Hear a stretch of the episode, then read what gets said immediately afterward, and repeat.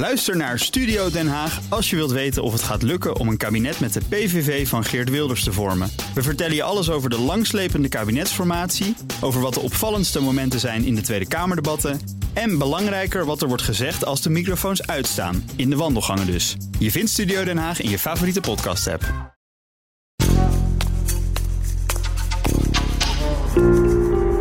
De hoogovens van Tata Steel, de verkeerstoren van een vliegveld of een schietterrein van Defensie. Plekken waar een gewone sterveling nooit komt of zelfs niet wil komen. Deze zomer bezoeken Jigal, Roger en ik, Martijn, in de serie Verboden Toegang plekken waarvan de deuren normaal gesproken voor iedereen gesloten blijven. Maar nu dus heel even open gaan. Nou, dan kijken we eventjes met de neus tegen het glas naar eh, een prachtig stuk perkament wat hier in de archiefkast ligt. En een heel oud stuk perkament. Ik moet eerlijk bekennen dat dit de replica is. De echte Oh. ligt natuurlijk eh, in het depot. Eh, maar het is een hele bijzondere akte, een hele oude, 1255, bijna 800 jaar oud. Eh, ho, ho, ho, stop, stop, stop, stop. Dit is dus eigenlijk niet het echte ding. En ik ga natuurlijk proberen om de echte wel te zien te krijgen. Maar daarover later.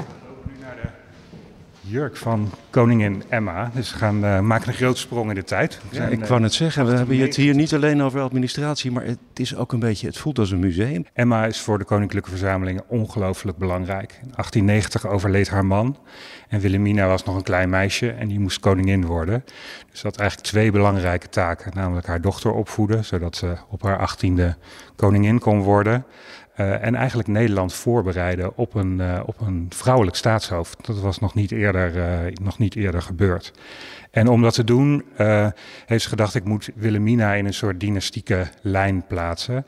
En zij heeft toen de opdracht gegeven om alle collecties die op de paleizen, op tochtige zolders of in natte kelders lagen, om dat samen te brengen. En zij liet dit gebouw waar we nu zijn. Oké, dus hij staat ook echt aan de wortels van het archief. Ja, zij heeft echt al die dingen bij elkaar gebracht. En ze liep daarmee heel erg vooruit op de tijd. Tegenwoordig is het heel logisch dat museumcollecties en archieven in één gebouw bijeen worden gebracht. En wij doen dat al bijna 125 jaar. Dus echt heel bijzonder. En eh, hier staat nog iets eh, heel anders. Ik hoor een beetje babyzuilen? Baby's huilen, oranje baby's. Eh, ja, inderdaad. Prachtige wieg met een voering van, eh, is dat zijde of Het zo? is zijde, ja, geborduurde zijde door de vrouwen en meisjes van Amsterdam. Dus je ziet hier ook het stadswapen van Amsterdam. Eh, en deze wieg was een geschenk aan Wilhelmina voor eh, Juliana, die in 1909 werd geboren. En zij heeft daarin gelegen, maar daarna ook Beatrix en Willem-Alexander en zijn broers. Eh, Wauw, dus dit is echt gewoon de, de- en de, de volgende generatie. Ik hoop dat de volgende generatie er weer ook weer in. Zijn jullie hem weer even kwijt? Dan zijn wij hem even kwijt. Maar dat is wel fantastisch aan deze collectie. Dat het niet alleen museumstukken zijn om naar te kijken. Maar dat objecten ook nog steeds gebruikt worden. Maar eh, ik heb nog eventjes een beetje slecht nieuws, want hier in de vitrine is duidelijk een dief aan de gang geweest. Hier ligt niks. Nou, die wil ik niet zeggen, eh, maar wel een leeg gat. En leuk dat je erom vraagt, want normaal ligt hier mijn persoonlijk eh, favoriete object uit de collectie. Namelijk een hemd van koningsstadhouder Willem III. En dan zijn we in eh 17, weet ik veel. Dan zijn we net in het begin van de, van de 18e eeuw. Ehm, hij gaat paardrijden en hemt een koord. Eh, en zijn paard struikelt eh, in een molshoop. En hij komt ten val en breekt zijn sleutelbeen. En om eh, die wond te kunnen verplegen, wordt zijn hemd opengeknipt. En daar worden zilveren strikken aangezet, zodat het hemd niet uitgetrokken hoeft te worden als die verzorgd wordt. En drie dagen, vier dagen later is hij dood. Ach jee. En het hemd, waar is dat nu? Het hemd ligt nu op tentoonstelling in Venlo, in het Limburgs Museum, Slaags aan de Maas. eh, waarin de rol van de Oranjes eh, en de Zonnekoning eh, wordt belicht. Een mooie, mooie tentoonstelling deze zomer. Nou, en eh, je weet het misschien nog, de delingsakte. We zijn helemaal afgedaald naar in het archief. Want hier ligt de echte. Kijk, daar komt een grote grijze doos, die komt eruit. Zuurvrije doos. Oké. Wauw. Nee, het is Latijn. In nomino eh, comites, zou ik zo zeggen, de Nassove, fratres. Maar dit is dus de echte, het, de, de, het echte origineel.